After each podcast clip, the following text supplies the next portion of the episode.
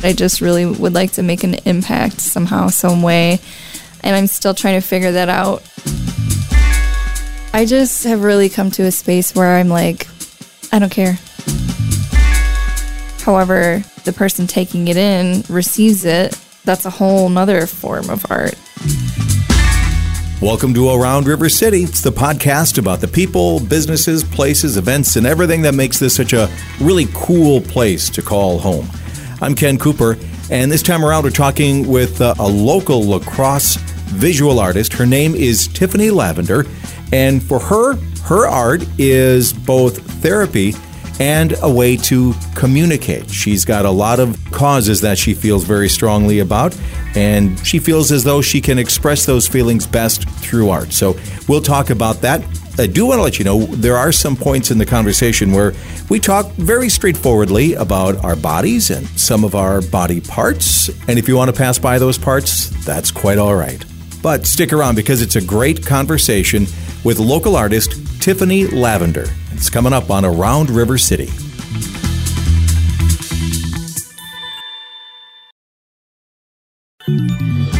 This is Around River City. I'm Ken Cooper, and if you know me, you know that I really love artists. I love to talk with artists, and I, I really do like to ask the big question that I know is unanswerable, and I am going to ask this artist that question.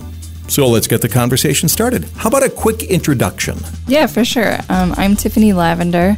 I am a visual artist. I do graphic design and art. yeah. So graphic design always to me seems like it's that's that's the artisanship part of art. It's it serves a purpose. It's it's usually people pay you to do that. Yes, yes. And then art is well, that's a good question. I told you I was going to ask this open-ended question. What is art? Um, that is a very open-ended question. I know it's an awful question. There's no answer, but there is no answer. I guess I would just say art is what's in your heart and putting it out there either visually or musically. There's so many different forms that you can express art, and I think really that's what it is, is an expression and that's that's anything whose purpose is to generate an emotional reaction, I guess. Yeah. Yes, that's a very good way to put it. So, um, and you like doing that? I do. Okay. Yeah. Um, I never really did. Growing up, I was very much um, a law abiding citizen of the patriarchy. Um, just very much sure what everyone wanted me to be. And I think I just got to a point where I was just like, mm, that's not who I really am. Right, right. And I think there's a lot of that going on right now. Yeah. And I, I definitely want to get to that. But let's, um, you've we, you've kind of planted us right in the middle of the conversation. So let's go back. Okay. I would love to know how you got into art, how you came to art in the first place. You're from La Crosse, right? I am from La Crosse. I was born and raised in La Crosse. I right. moved away when I was 18. I just had to get out of here, hated it, felt like there's nothing to do here. Everybody sort of feels that way about their hometown. I think so, yeah. Um, and so, you know, experiencing other places, and then I got into a bad situation and ended up back home, and uh, with the goal that I'd be out of here in a year you know, I give myself a year to okay. get my feet back on right. the ground. How long ago was that? That was in 2014. So that's more than a year. Yep, yep. I just fell in love with the area, and I don't think I really ever want to leave permanently. Yeah. So fresh eyes on home. Yeah, yeah. What was different about your perspective? Do you think? Um, most likely the the bad relationship that I had ended up in. It just really put me in a completely different mindset, which was uh, very low self esteem. And then coming back here and just having the sense of community and, and wholeness and realizing not only the beauty in the city itself and the scenery, but with the community as well. That just really opened a whole new me up. Oh, that's great. And you were creating art at the time? I was, yeah, yeah. I've been designing since 2009. I went to school in Green Bay. That's when I moved away, and I decided to go to school up there. Uh, finished out here though when I moved back in in 2014. Do you happen to remember the first thing you um, like? I, I noticed on your is it Instagram or Facebook? It says you're a professional colorer, which I love. Um, the first thing you created, I'm assuming most of your art is visual drawing, painting. Um, but do you remember Yeah. the first thing you created that either you or someone else was like, "Well, okay."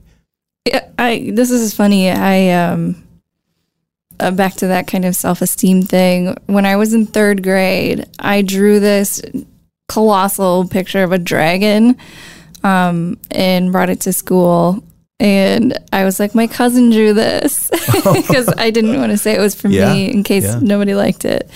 And um people were really impressed and that was something that I really remember. And that kind of vulnerability is as frightening as, or would you say it's as frightening as physical vulnerability or any other kind? Possibly, sometimes, yeah. It, I think everybody's different and depends on where they are in life. As you create things, do you still feel some of that, uh, the stress and anxiety of that vulnerability, or are you used to it now? Not anymore. I just have really come to a space where I'm like, I don't care. I don't care what anybody says. I don't care how people react. If I feel like I'm not hurting anybody, Mhm. in, in a sense where you, some people are their feelings are going to be hurt, but that's in a way where that's their own responsibility and not mine. I think that's always the other person's responsibility. I mean, obviously, there are malicious things that can be done and said. Yeah. But yeah, our reactions to something uh, are, you know, every therapist I've ever talked to has told me that's on me. so, Yeah.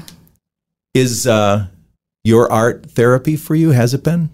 Absolutely. Yeah, especially this past year. Um I I quit my corporate job Okay. um 2021 and have been doing my art full time since then and so just kind of figuring out who I am in a major part of 2020 and then that led to me quitting my job and then still just in the process of learning who I am and what I stand for and stepping out of that people pleasing role that I have been in my whole life. Mm-hmm. Um, it's very therapeutic, and I think it's just like there's so much empowerment in it. How did you do it? So, well, let's go back to 2020. You said you were investigating then who you were. Mm-hmm. What what started you thinking that you had been in town for five or six years again? Yeah, Um, what what what tipped you over and over the edge and started telling you to think about yourself more? I feel like it really was a um, series of events. I got into this MLM company and I did really love the products. I still do, but I was like really focused on that and was trying to shift my physical appearance to align with the people that I wanted to re, you know, draw in. And I went to this design conference for work and um, while I was there, there was another conference going on that was very much the group of people that I thought I wanted to attract and that I wanted to be like. And I got so sick there. I and I couldn't do any of the um, networking and stuff because I didn't want to get anybody else sick. And I went to this speakers. Um, her name is escaping me right now. She's a British artist, and her whole message was, Who are you? Without your titles, who are you? So your title as mother, as employee, as spouse, you know, all these Would things. artist be one of your titles? I mean, yeah, I, I think so. And I was just stuck in my room, really thinking, who the F am I?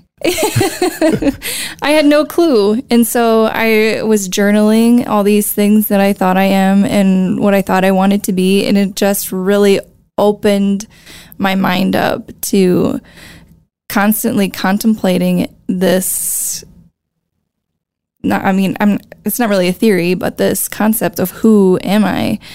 And it just kind of snowballed and then, you know, 2020 the pandemic happened and I was working from home, which was so stressful and I had four kids at home doing schoolwork and that's something that I never thought I could do. I didn't think I could work from home mm-hmm. without them, much less work at home with them. And so here I am forced into this situation. Yeah. And then I was just like, okay, I think I can do this. And I started taking more um, commissioned work, um, doing logos and drawings and I was doing some editing work for a friend of mine who's also a graphic designer and has been doing her own business for 10 years. And so it's just like those things added up and it just felt right. Isn't it interesting how huge, life changing change oh, happens in such tiny little movements? Mm-hmm. You know, you had this happen and then this happen and did yeah. you even realize you were making those changes sometime while you were doing it? No, no. I actually did an interview with, you might know him, Mauricio Peterson. Mm. hmm I think is his last name. Um, and he asked me, where do you see yourself in five years or so? And he's like, I didn't, I didn't see myself quitting my job at all. I saw myself retiring there, but continuing to do my art on the side. And uh, a few months later, I decided I am going to do this. I gave my notice. I gave six months notice at my job. Oh wow. Yeah.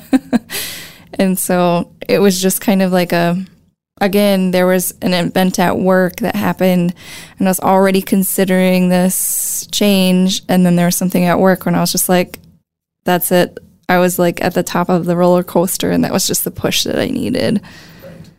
So how do you feel now? I feel um, euphoric.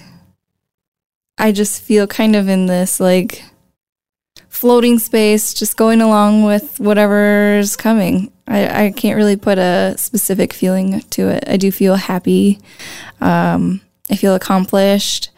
I feel driven, comfortable in a sense that I am just going to do whatever I want to do. Well, that's got to feel amazing. yeah. And you chose to put yourself in a position where you could do what you want to do. Yeah. I think that is something that almost everybody listening to this podcast, me included, is going to be very jealous of.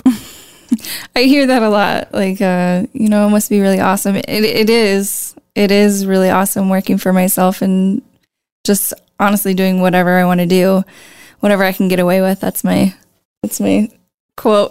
I love that. Uh, but there are a lot of behind the scene things that you. Sure. Oh, there's yeah. There's there's stresses and there's challenges and there's mm-hmm. responsibilities, whether you're working for someone else or working for yourself. Yeah, true. You know, honestly, I've always had a little bit of a hard time with that phrase where they say if you do what you love, you never work a day in your life. Mm. I, there is there are still work elements and responsibilities, even if you're yeah. doing what you love. I think. Yes, absolutely. And then you've just made what you love your job. So. Yeah, yeah. I had a conversation with the the photographer who was taking my senior pictures in high school about uh, being a photographer, and maybe he was just didn't want competition. But the, he told me he said, "I'll give you some advice." If what you love doing is taking pictures, don't make it a profession. Because that's, and I've talked to chefs, you know, chef owners of restaurants here in town, and they've said if what you really want to do is cook, don't own a restaurant because I don't spend much time in the kitchen anymore at all once I own the place. Mm-hmm. Yeah. So. Yeah. I still, I find myself working a lot from like the moment I wake up to the moment I go to sleep. And sometimes I only sleep four hours a night. But for my brain, that's what works for me. Mm-hmm. So, mm-hmm. but then I'll have days where I just lay on the couch and do nothing. wow. having that freedom means a lot. Oh, freedom. That does sound good, doesn't it? I'm Ken Cooper. This is Around River City, and we're in the middle of a conversation with local artist Tiffany Lavender. When we come back, we're going to talk a little bit more about that phase of her life that she's been working to get out of, and also a word that neither one of us seems to like very much. That's on the way as Around River City continues. I'm Ken Cooper, and this is Around River City. By the way, you can find the podcast anywhere you download your podcasts. It's absolutely free. And you can also subscribe to the podcast. That's also free, and we'll send you a notification every time we have a new episode. Let's get back to my conversation with local artist Tiffany Lavender. You know, you talked about being a people pleaser for so much of your life, and that made me think of the word should. Mm-hmm. And we spend so much time doing what we think we should do and being who we should be. Yeah.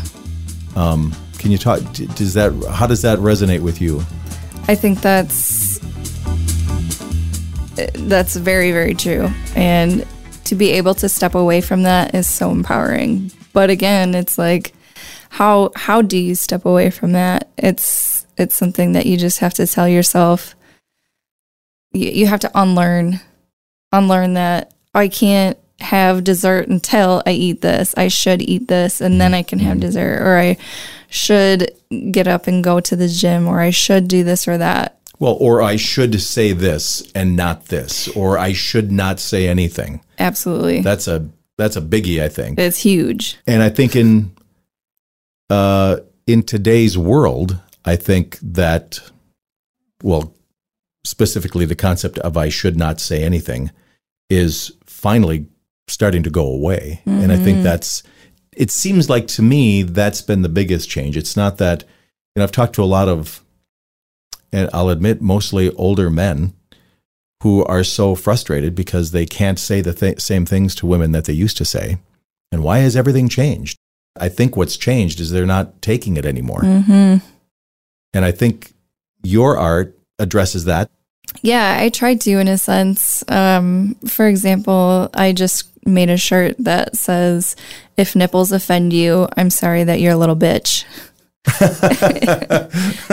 and while I made it, it was something that I had on my mind for quite some time. And even while I was making it, I was just like, I know I'm going to get so much, you know, flack for this. Is it even going to do well? And the reaction is it's received surprisingly well, especially with women who are breastfeeding. Um, they love it.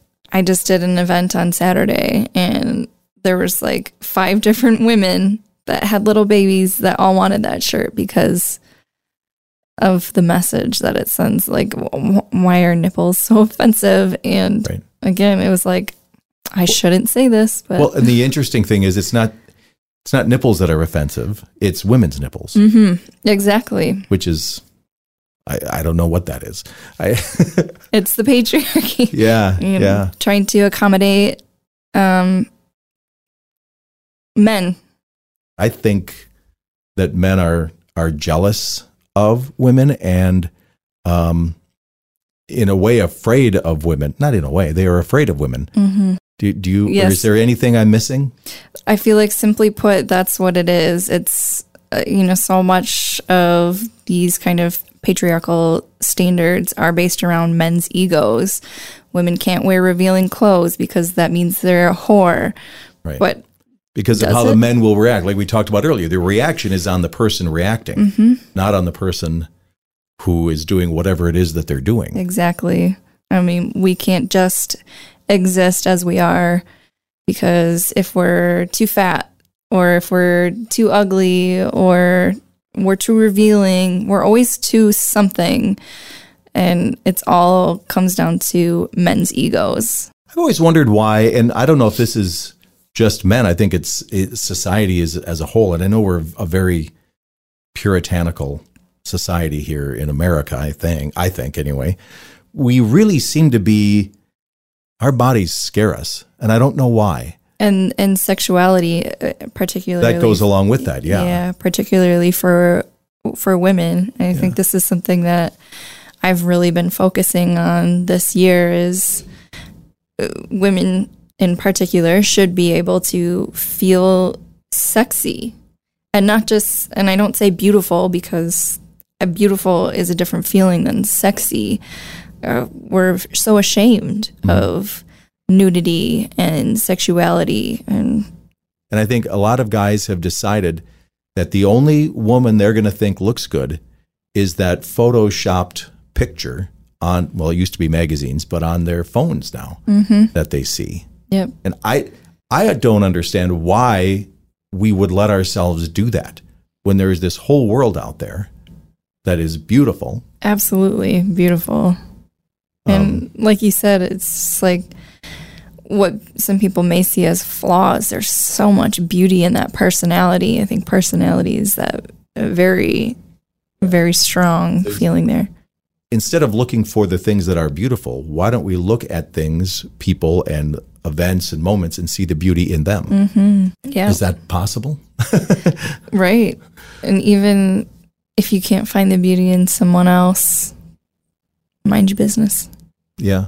So, did you ever get any flack on the "If My Nipples Offend You" T-shirt? I haven't yet. No, And have you been selling them? I have. Yes. Yes. Been popular. Yeah. That one's been really popular. And another one is I Love My City and Ass and Titties. Um, I saw that one. I, I saw that. that came about, I think it may even have been you that was like, your art is so different. You have some realism. And then I had a lot of city artwork based ar- around La Crosse.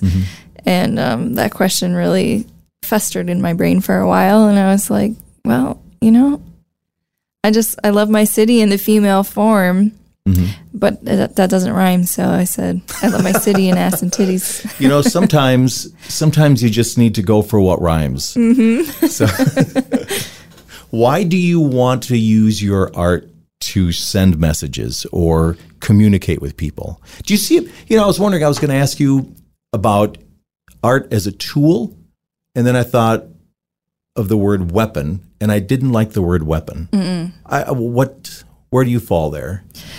Uh, I think tool is is better. I don't really think what I'm doing is um, weaponry. Yeah. Well, that's good. I didn't either, and I I didn't even know why I you know so many you know we have these wars on everything Yes. these days, and so I guess that's probably why I went there. But why do you use your why is it important to you to use your art as a tool to communicate and and to communicate the particular messages you're communicating? Uh, I think mostly because I have a really hard time communicating communicating any other way. Um, I have a very hard time finding words for things, especially when I'm talking out loud. If I'm writing, things might flow a little easier, but um, I just get kind of stuck. My brain's moving so fast all the time. And the best way for me to get things out is visually. Um, and yeah. And why is it important for you to say what you're saying, confronting the patriarchy? Um, it's important to me because it oppressed me for so long. And um, I didn't know who I was for so long because of it. You're this little girl just getting shoved into a box, into this square box. So you're supposed to be this way. You're supposed to do that. You're supposed to dress this There's the way. shoulds, Yep. yeah. You're supposed to talk like this. You're supposed to act like this. Um, and finally realizing that all of that was to please men. And that's really all it was. Um, I would just, I would like to make a difference somehow, some way for other girls that may be feeling that way. Or not even just girls. I think it's it's very important in the LGBTQ plus community as well, um, because they're so very oppressed by what we're taught. You should be straight. You should be white. You should be mm-hmm. male, mm-hmm. or you should be pleasing the male. Well, and I've I've heard the argument. It says this on your birth certificate, so how can you think you're not that? Mm-hmm. Yeah, I mean, and I feel like it, maybe if we didn't have all these other standards, like only girls can have long hair and only boys can have short hair and only girls can wear dresses and paint their nails and wear makeup if we didn't have all these standards. I mean, well, and I, and humans, it must be a it must be maybe a biological thing that we need to categorize. We're taught, yeah, that we need to to think that way, and we're starting to veer into a more open minded direction. I feel, and I just hope to continue down that road. Yeah, I do seem to think that actual change is happening glacially, mm-hmm. but it's things that were never accepted before, and I've been around for a fairly long time. well, in fact, I'll tell you, I have I have another daughter who is 30. And things that were completely unacceptable or not even talked about when she was 13 are now almost everyday normal conversations for my my daughter who is 13 mm-hmm. right now. I think that's so important for for that more open-minded version of a world to be available for these kids. I'm Ken Cooper. Thanks for listening in on this conversation with artist Tiffany Lavender. This is Around River City. You can find us at aroundrivercity.com or anywhere you download your podcasts. And by the way, aroundrivercity.com is a great place to keep up with activities and events and all sorts of things that are happening around the area. So check in often at aroundrivercity.com. More with Tiffany Lavender when we come back.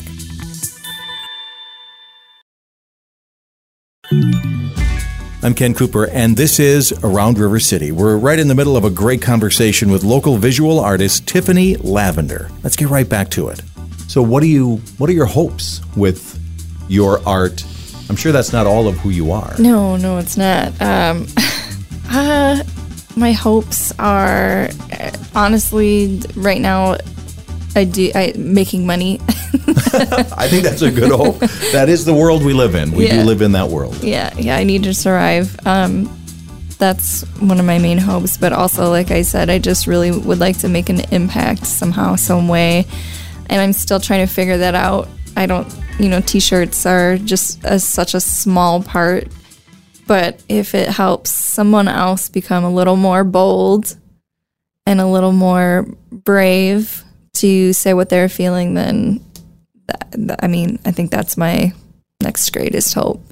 Who else are you? What what else have you got going on? What else interests you and excites you? Well, uh, I, I mean, I'm still trying to figure that out too. yeah, I think that's a lifelong process. Yeah. If you if you do it right, it's yeah. a lifelong process. Uh, I would love to see some your self portraits. Maybe I maybe I have. I don't know if the that the show that I saw you at at uh, the the Roots Festival, if you had any self portraits or. I don't. I don't sell any okay. self portraits, but um, I would love to see some of those. It, I just think about what's the importance of a self portrait. Well, I don't know. I haven't done one in a really long time. I used to do them to, for practice, um, but Maybe, Do you ever surprise yourself with the results of what you have drawn yourself to be? Yeah. Yeah. Well, it's kind of funny when you're you're saying selfies versus self portraits. Um, when I was in college, we were doing different kind of mediums, and when we were doing acrylic, I I painted this picture of myself and my kids, and in that one, I I painted it from a selfie and I was looking very much alive. I just had a baby. I also had a toddler and a, a preteen. So hmm. I was tired. Yeah. And in, in the selfie, I looked very much awake and, and youthful and, and pretty, you know, so to say.